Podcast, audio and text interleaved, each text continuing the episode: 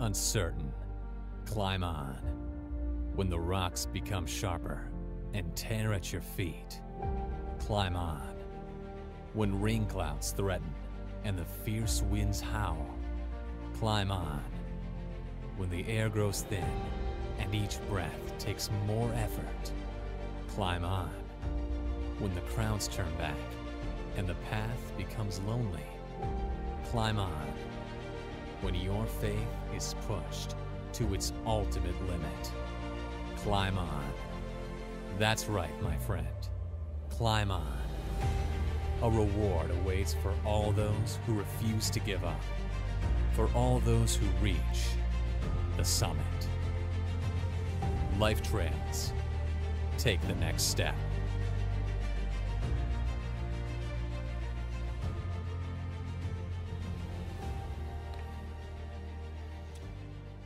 Fun to watch that video from 73 Church down there in Guyana, but I found myself wanting to go back. And uh, like, I miss those people. And I don't know if maybe you realize this or not or recognize one of the people in that video was Fabi, the wife of the pastor who, when I was down there, was just leaving to go to Brazil for cancer treatments, and she has a completely clean bill of health. So Fabi and John are back at number 73 Church. Devin and Leon, two of the guys in that video, had replaced John as the pastor there on an interim basis. John's back now, but in January we'll be starting another church in Guyana, and Devin and Leon will be replacing him as the permanent pastors there at uh, number 73 Church. And here's the best part about this is in February, hopefully the end of February, start of March, first that week, flip where it flips right there, we're hoping to take a missions trip down there. So, if some of you would be interested in something like that, we're getting the ball uh, rolling on that and getting the wheels turning. And love to have you go down and join what's happening down there at number 73 Church down in Riverton, down in uh, Guyana. But I was thinking about going back. You ever go back places and it's like not quite the same as what you remembered it? Maybe you've gone back to like a childhood home, or maybe you've gone back to like the university you graduated. I went back several times to South Bend. Obviously, I, I grew up there, lived there for over 30 years, and, and uh, especially when my dad's health was declining so much there, went back several times. But it had been a long time, and it was like, it wasn't quite the same as what I remembered it. Uh, I went back to the church where we got married. It's not there anymore. They just razed it after the Hindu temple bought it. There you go. And uh, so uh, I don't, uh, that's one of those weird things. I did a lot of ministry there on the Notre Dame campus, and I go back to the Notre Dame campus, and it's like totally different. Like Juniper Road used to go right through the middle of campus. It's not there anymore. They just took it out, turned it all into a pedestrian mall, and now if you want it, you have to drive around it. I went back to the house that we owned when I left. And I had this big, nice front yard, and I really like grass and green grass. And I was on a well, and so I could just run my sprinklers to my heart's content. And I went back to my house, and it was like, what did you do to my lawn, guys? And, and I'm, still, I'm still struggling with that even now. But sometimes we go back, and it's just not quite the same. Well, we're going to go back this morning to where we were last week. And it's not the same because between last week and today, 1,500 years elapse. But we're going back to that place in the middle of Israel that uh, we just uh, went to last year, uh, week. We were going to go back to the same mountain. And as we go back, we're going to experience two hikers. And this is going to be a little bit different from last week because last week, as we left the scene, there was a half million people up on one side of a mountain and a half million people up on the other side of the mountain, and they were shouting back and forth, "Amen, Amen!" And we see this, this just this incredibly loud, raucous uh, crowd. And as we get there today, there's just two people, and they're just having a quiet conversation. And there's a lot of things that have happened between then and the now as we look at the scripture here this morning. We're going to be looking in John chapter 4. So I want to encourage you to go there. And we're going to read through a lot of this story here this morning. But the two people that are hiking there, one's actually hiking down south from the mountains. We don't actually know her name, it's a woman. She's pretty well known, even though we don't have a name for her. And the person hiking from the south working his way northward from Judea, somebody we all heard his name, and that's Jesus himself. And this is the story of the woman at the well. Now, last week we told the story that maybe a few of you have heard or maybe familiar with, and uh, I had never heard a message on that. I had somebody who afterwards who'd been to church, I think, you know, most of his life said, I have never heard a message on that before. This is one of those ones where we have heard a message about. This is the story of the woman at the well. But the question I want to start with here this morning is why did John put this story in the scriptures? And when John wrote his book, he actually wrote his book much later than Matthew, Mark, and Luke, which were the gospels that we had about the life of Christ. And when John wrote his book, he covered different material. And he had a different purpose, but he gets to the end of his book in, in uh, chapter 20, verse number 31. He says, You know, I suppose if I were to write every story about the life of Christ, it would be volumes and volumes and volumes. But he said, I just picked out a few of these stories to really show you who Jesus Christ was and is. And so he includes this story, the woman at the well. It doesn't show up anywhere else in scriptures, just in the Gospel of John. But the unfortunate thing, I think, for us this morning is it's because it is familiar. We're like, oh, yeah, I know that story. And because we've heard it many, many times, like, yeah, I know what that story's about. And, and we kind of have our, our prejudices and our, our, um, our preconceived notions of what it's about and our perspectives. And I want to ask us this morning to set those aside and to ask this question well, what's here in this story that maybe I've never noticed before? And what's here in this story that makes a difference to me, not 1,500 years after Joshua 8, but 2,000 years after the, when this story actually takes place. And so I want us to notice, first of all, as we go through the story, the woman at the well, I want us to notice the condition of the woman. I want us to notice the conversation that she had with Jesus Christ. And then I want you to notice how this story continues on. And still, 2,000 years later, we are talking about it today and why are we talking about it? So hopefully you had a chance to get to John chapter 4. We're going to start reading in verse number 1 here. Now Jesus learned that the Pharisees had heard that he was gaining and baptizing more disciples than John. Although, in fact, it wasn't Jesus who was baptizing, but his disciples. So he left Judea and he went back once more to Galilee. He went up north. We talked about that back several summers ago, that most of Jesus' ministry was actually up in Galilee. Well, if you look at the nation of Israel, it was separated into two sections. And you throw this map up here for me. This isn't the greatest for you to see, but I think we can make do with it. So, my little dot there, right there are the two mountains that we talked about last week Mount Ebal and Mount Gerizim. And as we get to this story, we're at this little place here called Sychar. But if you look at this map, down here, Judea is one main segment of Israel, and you can see Jerusalem is the capital right there in Judea. And then up here is Galilee, around the, uh, the Sea of Galilee right there. And this is where the majority of Jesus' ministry happened. But this country was split in two by this region here called Samaria. And as we'll go on here, we'll discover a little bit more about this region. But when they went back and forth, they traveled between Judea and they traveled up to Galilee back and forth, but they didn't like to walk through Samaria, and there was a reason for that which we'll get to. But it says that Jesus, in verse 3, went back once more to be in Galilee. He had been down in the southern part here. He was going back to the northern part. And it says in verse number 4, he had to go through Samaria.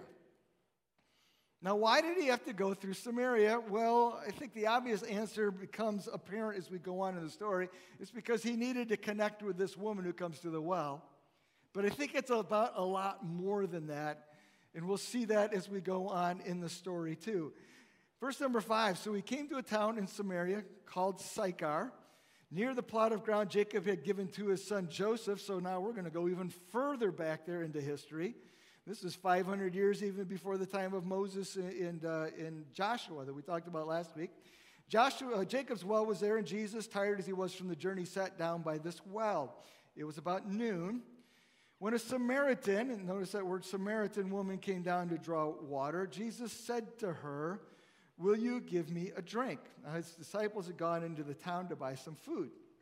It's a fascinating opening line there, though, isn't it? Basically, Jesus says to this woman, Hey, could you do me a favor? Well, the Samaritan, there we have that word again, Samaritan woman said to him, You're a Jew and I am a Samaritan woman. How can you ask me for a drink? For Jews do not associate with Samaritans, and that's in parentheses. So John's adding that comment there. Four times, though, we were just um, instructed of the fact that she was a Samaritan.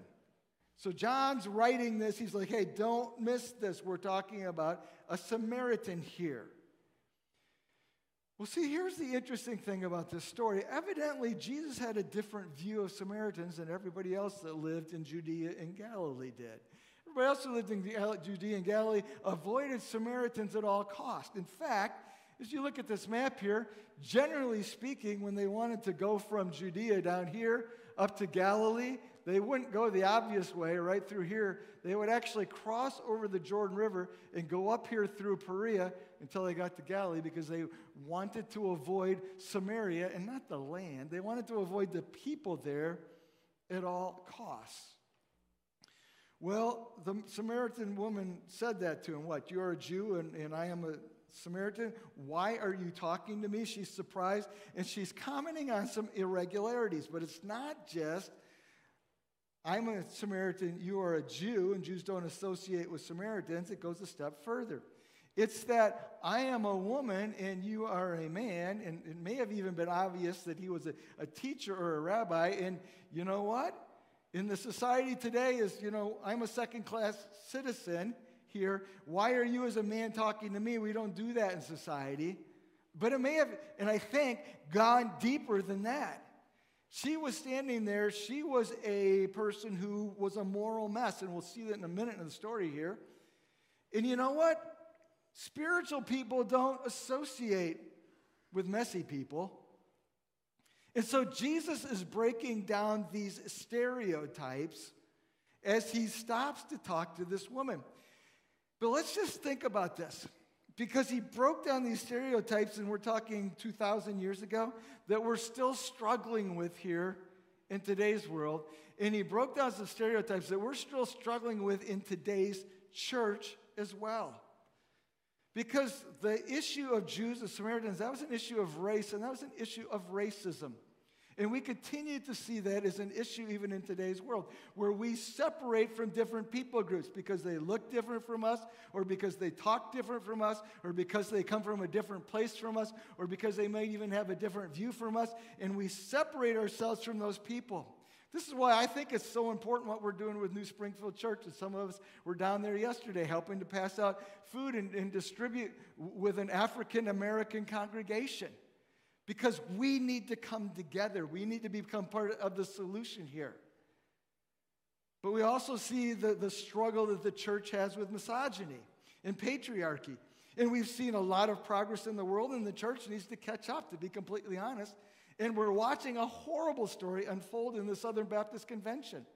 And we can say, oh, good, that's not us, but it's part of us. And we need to be reminded that we have a lot of work to do there in, in that area.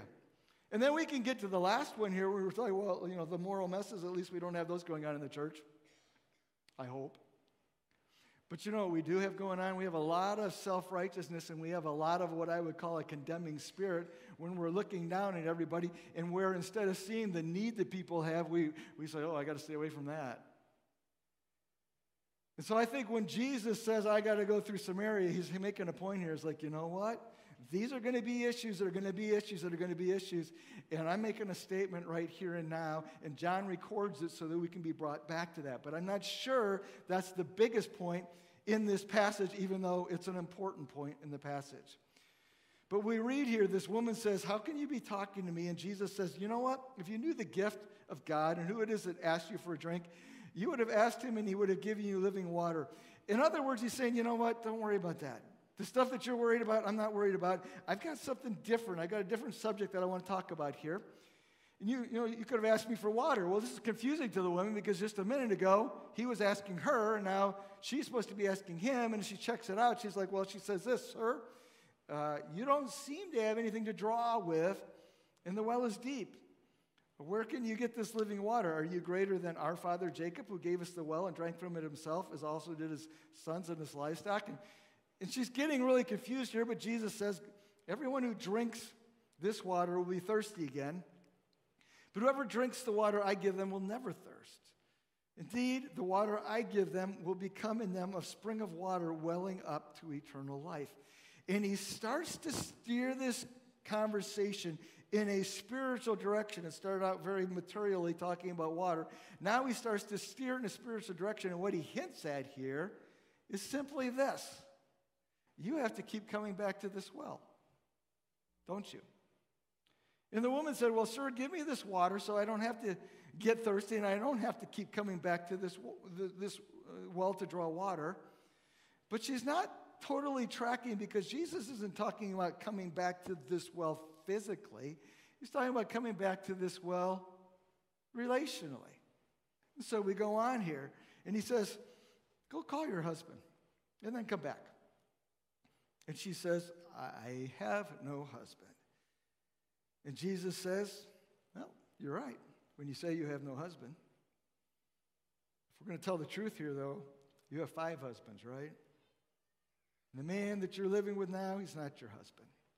What you said is quite true. And Jesus makes his point, and the point is what? You keep coming to this well. I'm not talking about Jacob's well. You keep coming to this well of relationship because you're looking for significance, you're looking for acceptance, you're looking for love, and you're not finding it. But you just keep showing up time and time again, not at this physical well, but at this well of all of these men. And whether they were dumping her and moving on from her, or whether she was dumping them and moving on to the next thing that came along, we don't really know. But what we do know is that she kept going back to the same well and she was not satisfied. Verse number 19, she says, Sir, I can see that you're a prophet. Our ancestors worshiped on this mountain. But you Jews claim that the place where we must worship is in Jerusalem. And I've heard this all the time as I was growing up in this story taught. Well, she was trying to change the subject and divert Jesus' attention away from the fact that she had all these moral problems going on. I personally don't think so. I think what she's realizing here is like, oh, you know what? Maybe somebody can help me. And so she takes that conversation where she thinks her help is like, let's talk about religion because, you know, ultimately that's what we need to do when we have problems. We need to turn religion so we can get a fix here. And she refers to something. She says, My, your, our, our ancestors worship God on this mountain. Well, which mountain is she talking about? She's talking about Mount Gerizim. And what is she talking about? It's not exactly clear. She might be talking about all the way back into Genesis chapter 12 when Abraham arrives in the promised land, and God says, I'm going to give you this land, and I'm going to give you children, and through you all of the world will be blessed. Where that story took place was in the valley there at the base of Gerizim. So it could have been that she's referring to that. It could have been that she was referring to what we talked about last week in Joshua chapter 8, where all of the Israelites gathered on the sides of the mountains and declared by their amens that we are going to serve God. And it could have been that she was actually talking about something more recent, because here's the story, and here's why the Samaritans were so much on the blacklist when it came to the Jews. After Solomon was the king, the kingdom of Israel separated into two halves, or two parts, might be a better way to say that. You had the southern part, which became the southern kingdom, Makes sense. That was Judah and Benjamin. And the other 10 tribes went the other direction, became known as the northern kingdom. But the southern kingdom was known as Judah, the northern kingdom was known as Israel. And they split in half.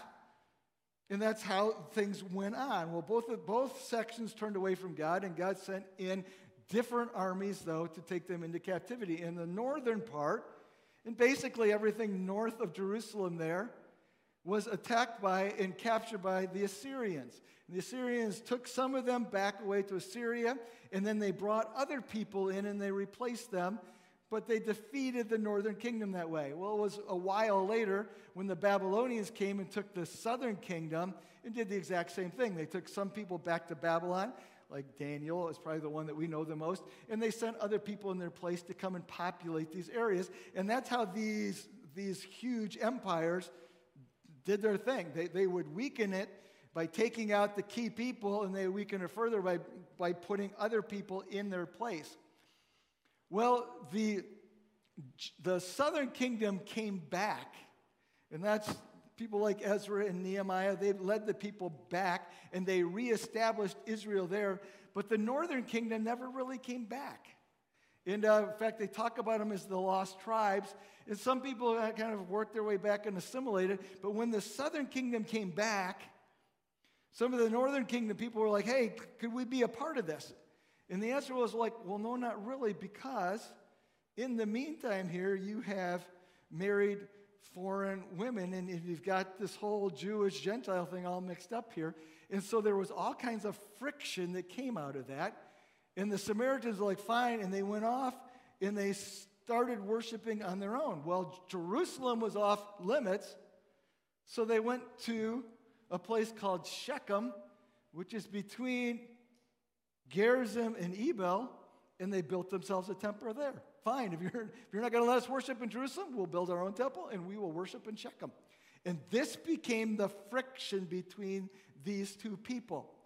But when she refers to this, it, she could be referring to any of those three points in history. We don't really know.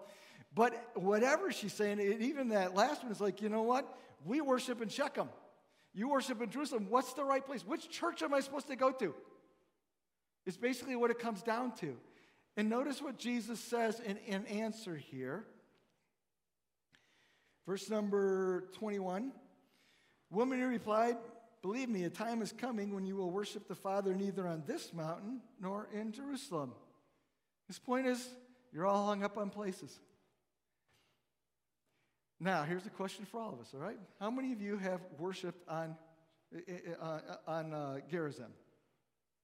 Here? How many of you have worshiped in Jerusalem? Okay? And we have worshiped. And this is what Jesus is talking about. It's like these places here are not going to become a big deal. By the way, Pastor Mark in like next Sunday is leaving to go to Israel for a week, and one of the places they're going to be going on their trip is to Gerizim. So he may be able to actually come back and say, "Hey, I've worshipped on Gerizim." I told him I want him to stand in the mountains and yell, and if people, see if people can hear him on the other mountain. I want to see how that works. But I can't wait to hear about his trip. I think it's going to be a, a great time. You guys can be praying at least a week from today for that. But Jesus goes on, he says, The Samaritans worship what you do not know. We worship what we do know, for salvation is from the Jews. What's he talking about? Salvation comes down through the line of Abraham all the way down to Christ, and here I am. Yet a time has come when true worshipers will worship the Father in spirit and in truth, for they are the kind of worshipers that the Father seeks. Anybody can be a worshiper. It doesn't matter what your nationality is. Your heart matters more. It doesn't matter what your gender is. Your heart matters. It doesn't matter what your past is. It doesn't matter what your reputation is. Your heart matters. And Jesus said, anybody can worship. God is spirit, and his worshipers must worship in spirit and in truth. The answer isn't religion, the answer is a relationship. And this woman still doesn't have any clue what's going on, but she says this. She says, Well, I do know that when the Messiah comes, he will explain everything to us and it'll finally make sense to all of us, won't it? And Jesus says, Speaking.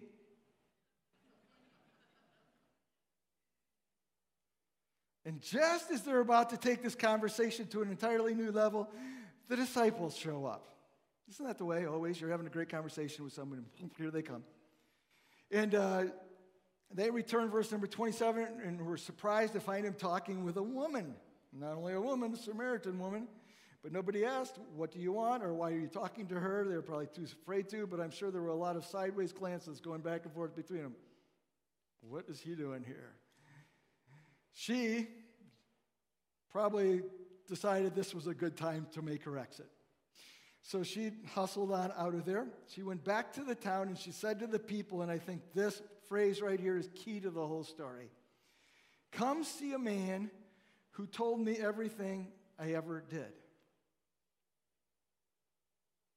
Come meet this person, come meet this man who's the first man that I've ever met who cared about me for me instead of what he could get out of me or what I could give to him.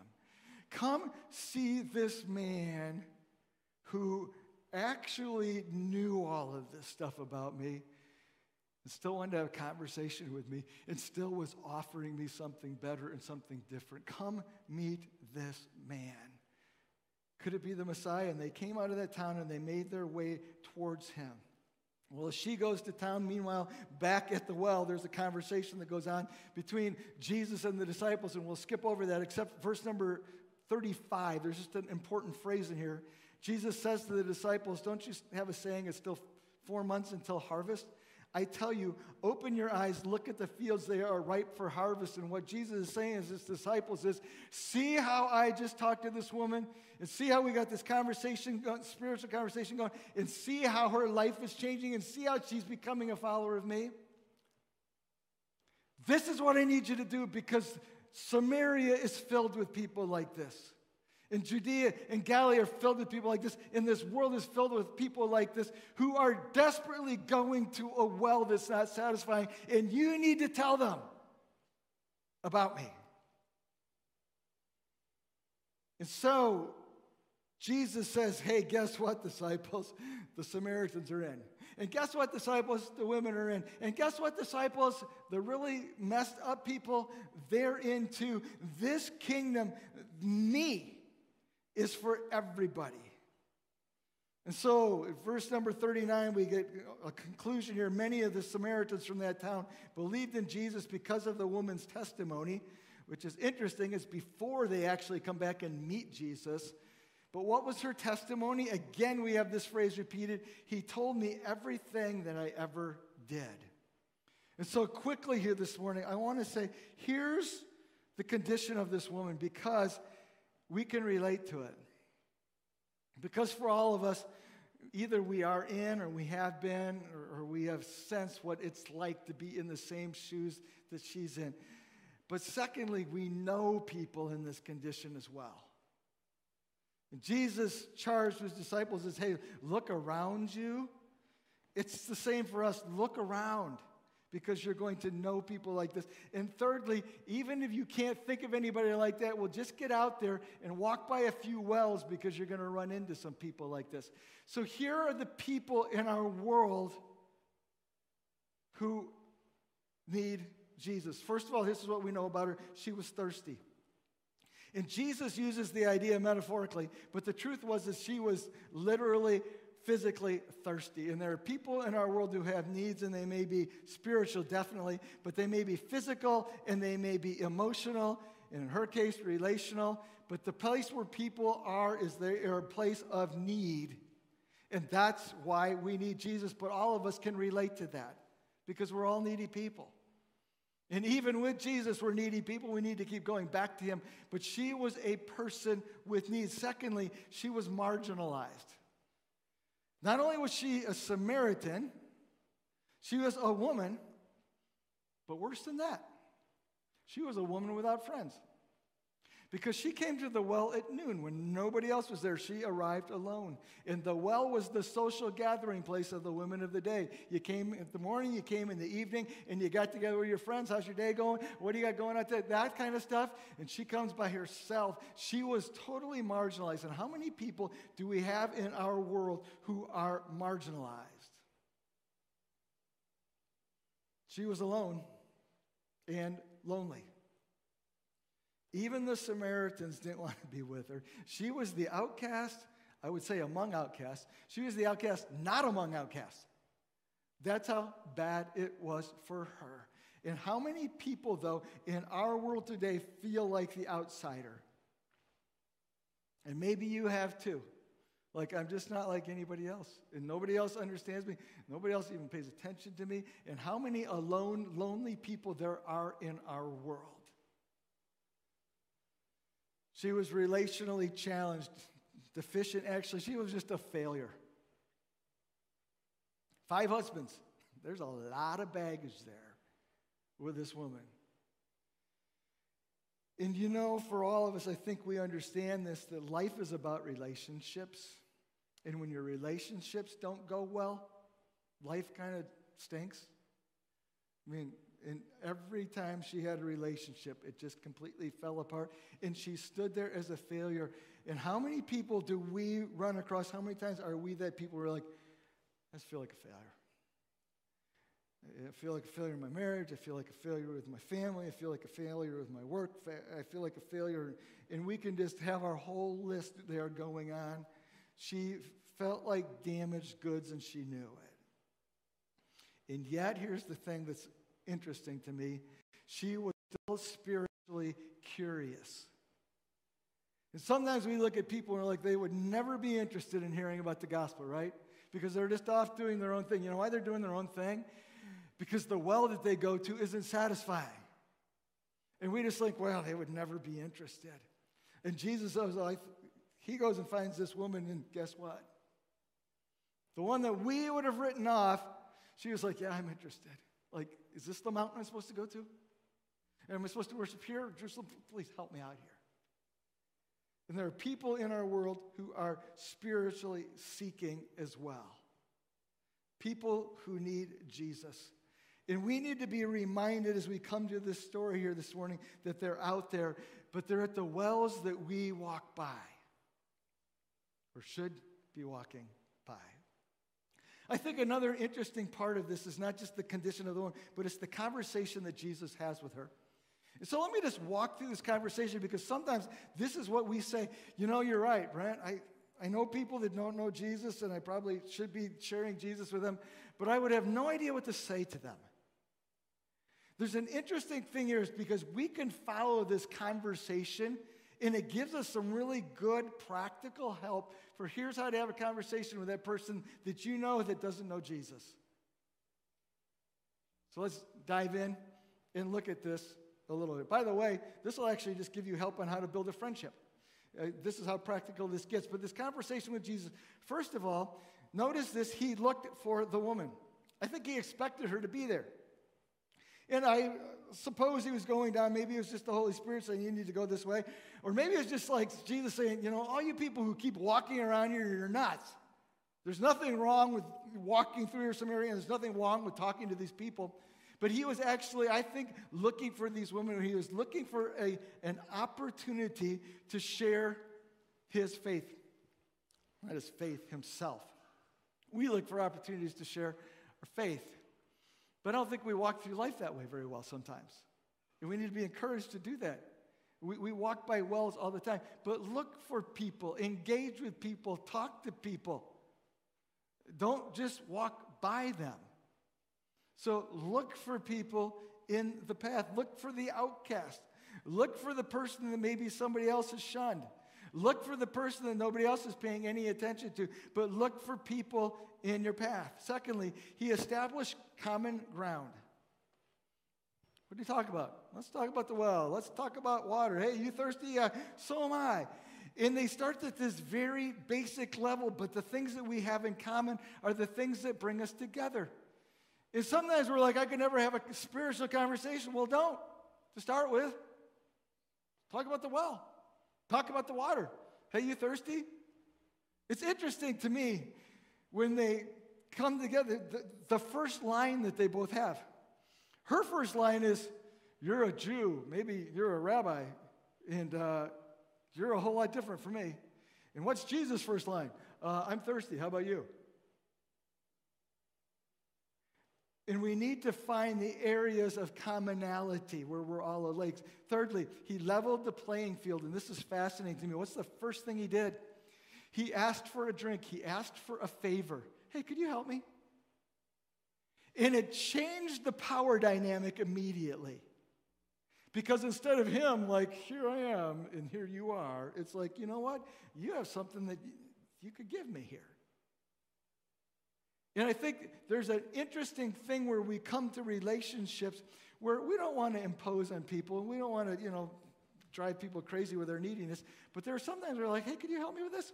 Because you say to people, I value you, you matter. You have something to give me that I'm missing here. And in all of our relationships, we, we would do well to approach that way. And he does something by just asking a simple question. Something to be said about that, too. Just asking questions. Our world is really good about making statements. You notice that? Uh, that's what social media is. Let me make my statement. And sometimes we need to just ask a few questions. And he actually asked some questions, and you know what that did? It created curiosity in the conversation, it made her wonder.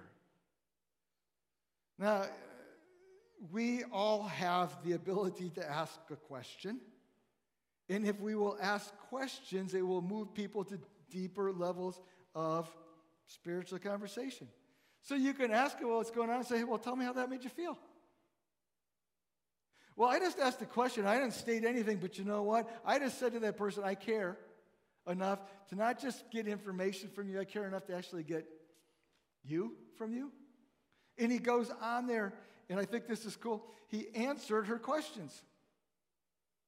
Now, when I was in college, I went to a school where we were always supposed to be out evangelizing all the time. And one of the things we were taught is when you're having, when you're sharing the plan of salvation with people, sometimes they'll try to distract you and they'll raise a question.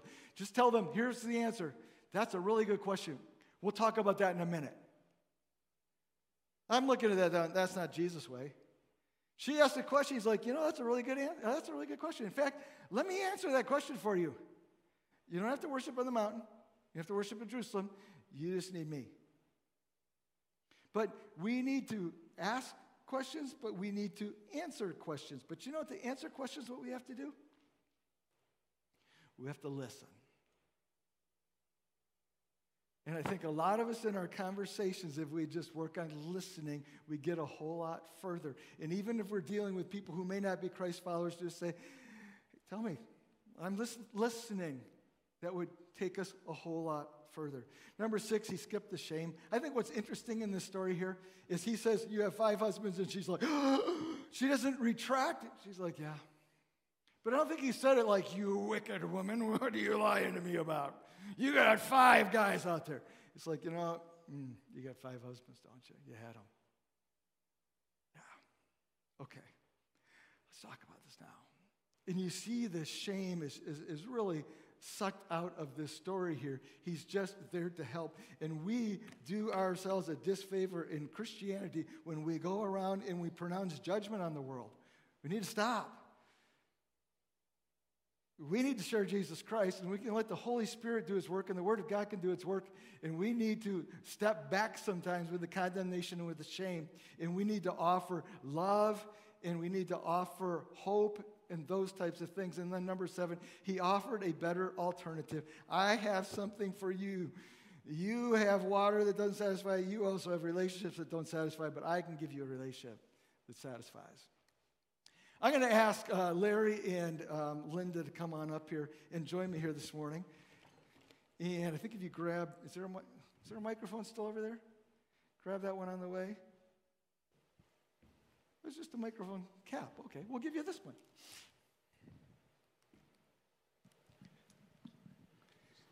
And I want you to meet these folks, and uh, they took some time during the uh, Life Class Hour to, to share with people. And uh, I got to listen, sit in on just a little bit of that. And, and he was asking there's questions. I had like 5,000, but I just kept my mouth shut. And, uh, but uh, I would just like to talk to them a little bit about what they're doing. And uh, we've been supporting you guys as a church for how long? For over 40 years. Longer than I've been alive. Well, maybe not. Okay. So for 40 years. And uh, great thing. Tell us just a little bit about what you guys are doing.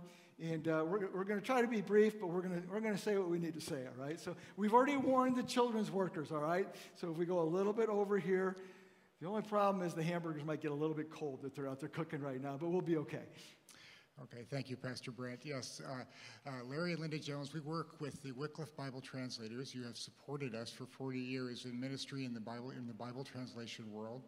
Uh, our current assignment is with Seed Company, which is an affiliate of Wycliffe organizations, and uh, Seed Company's specific uh, task is to connect generous giving partners here in the United States with Bible translation projects around the world that are being primarily led and executed by speakers of the languages themselves, not by a missionary that goes there, but the people themselves want to do that work and they need finances and they need training.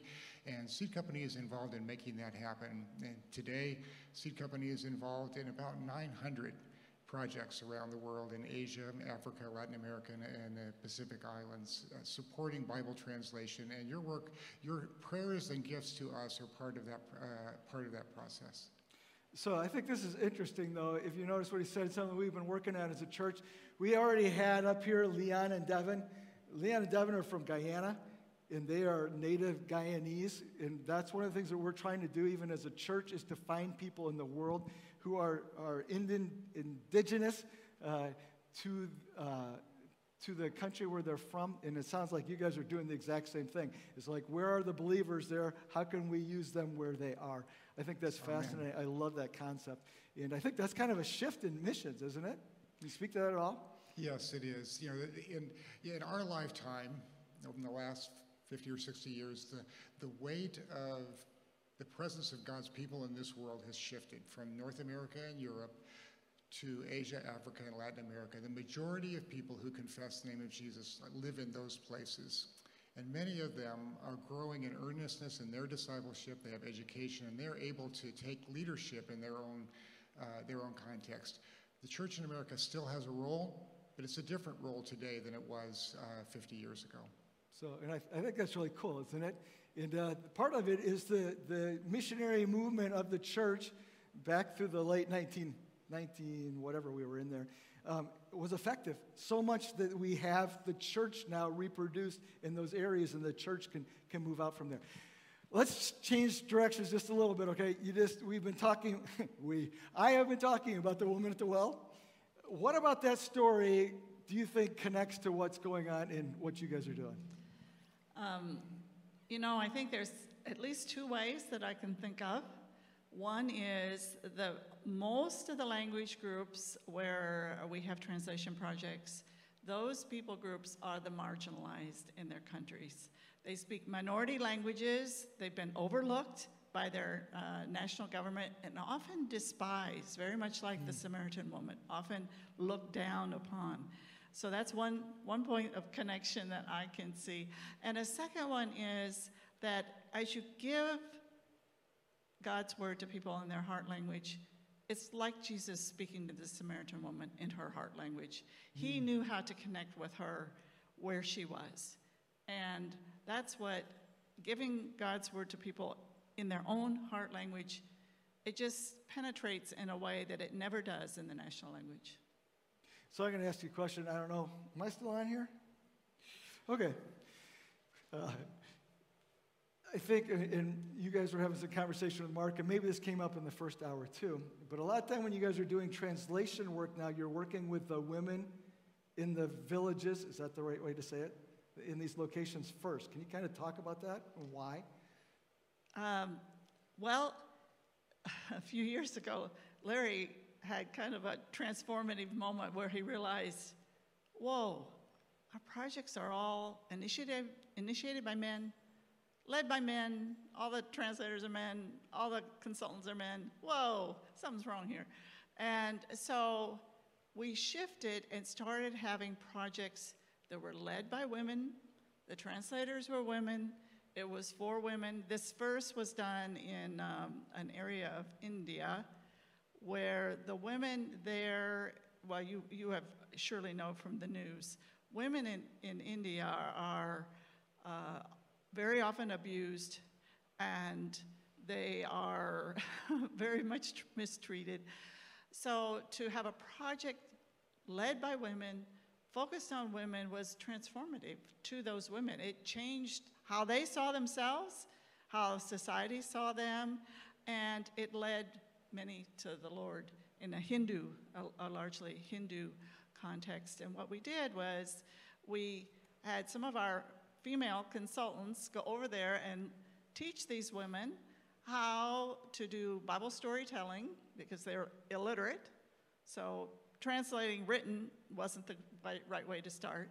So they learned stories from the Bible. They learned their, their memory is phenomenal. They would learn them accurately and they learned, they committed to memory large numbers of stories from the Bible. And between workshops, they went back to their villages and started listening groups. And each of these women, there was six language groups, four women from each language group. each of these women started on average 10 listening groups to hear the stories they were telling, and um, through that, uh, many came to know the Lord. That initial pilot project now has been uh, replicated in other places. But So, just before we dive off of that story, um, how did that how did that affect those actual women, just as far as their their standing in the culture there? it made such a difference. Many of them, actually, their own husbands were, Whoa, uh, who is this that I'm married to? Well, she has new confidence in herself.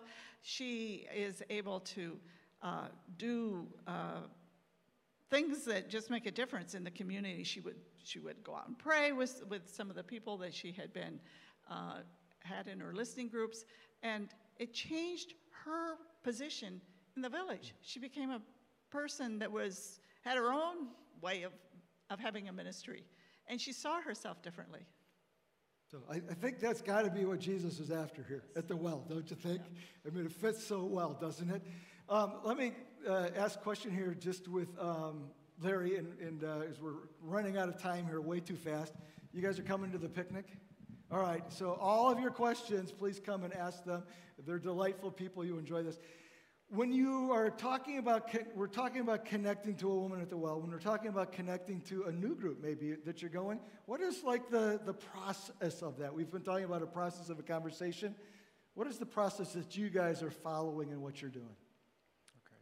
You were- That was, Um, well, because we now, and- and not, not like the old days when we would send out missionaries to do the translation work, now we work through the mother tongue speakers. We connect with partners in, in the countries around the world to identify people groups that have both a need and a hunger for God's word in their own language.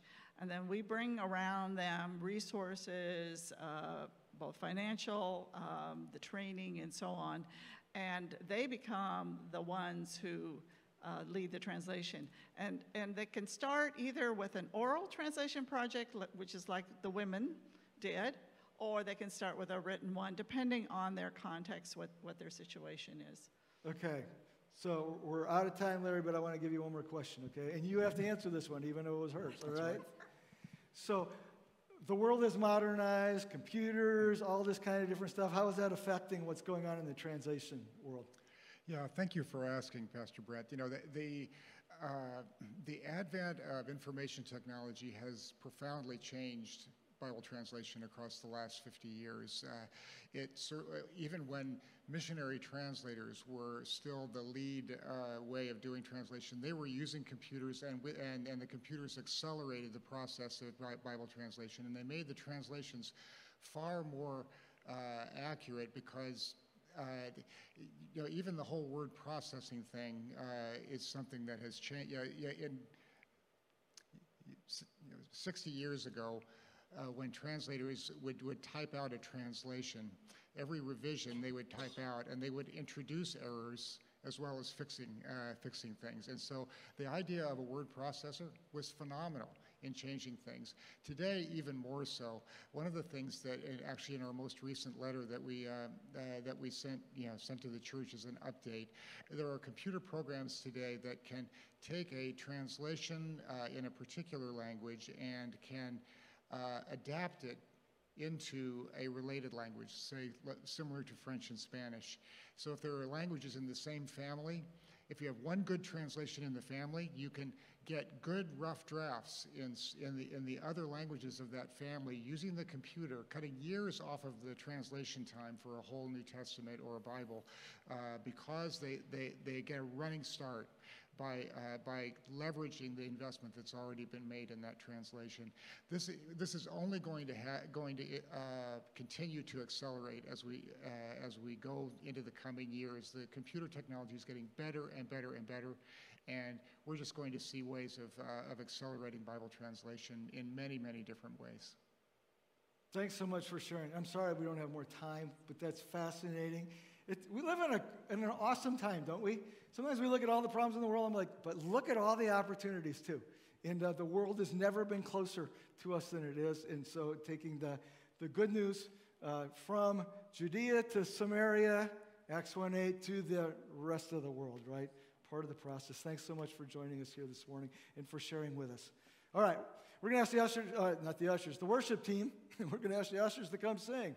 That should be good. Okay, we're going to ask the uh, worship team to come on up here. Let me just wrap up what we've been talking about here this morning and conclude it. Here's the first thing, all right? Your story matters to Jesus. No matter who you are here this morning, your story matters to Jesus. And a story of a woman who'd been through five husbands, who was a Samaritan and an outcast to the world, mattered so much to Jesus that he said, I have to go here. And it's the same for you. Jesus cares about your story. Secondly, your story isn't over yet, no matter what your situation is that you came in here this morning, it's not done. God's still working, God's still writing, God's still doing things in your life. And maybe you haven't trusted Christ yet, and that's the next step in your story.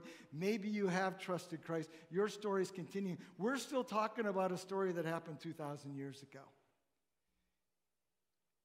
Your story continues. And thirdly, your story is meant to be shared.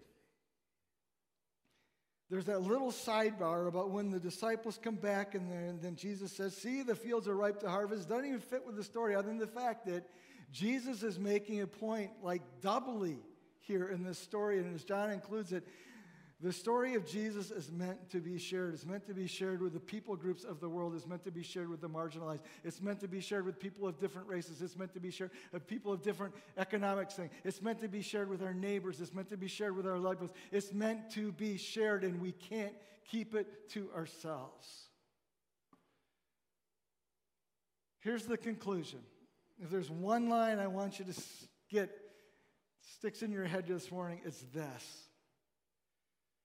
All that time, she had been looking for someone who had been looking for her.